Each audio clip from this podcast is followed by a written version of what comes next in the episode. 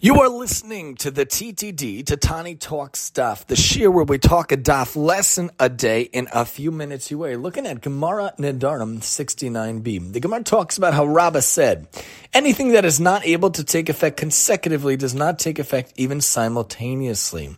The point being, oftentimes, too oftentimes in life, we try to take care of too many things at the same time. I've spoken about this before on many of my Sherman podcasts, but it's always worth delving into again and again, and the girlie here agrees as a side host, we need to make sure that we focus on one thing at a time, one item at a time, one task at a time. If you try to do anything at the same time, simultaneously, consecutively, it never really works. Divided attention is just that, divided. You can never pu- fully put your attention to one thing at a time if you have 10 things to take care of. We all have 10 browsers open, 10 tabs open on the computer oftentimes. We have five books in front of us and three things to take care of. You gotta do one thing at a time.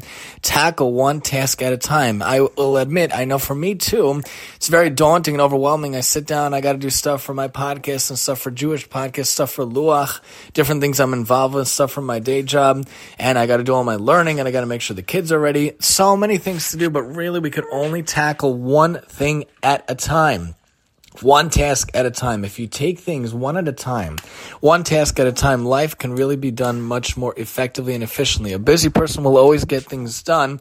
You want to get something done, give it to a busy person, but do it by doing one thing at a time, not consecutively and not simultaneously. Join us next time as we talk Nedarim 70 here on the TTD.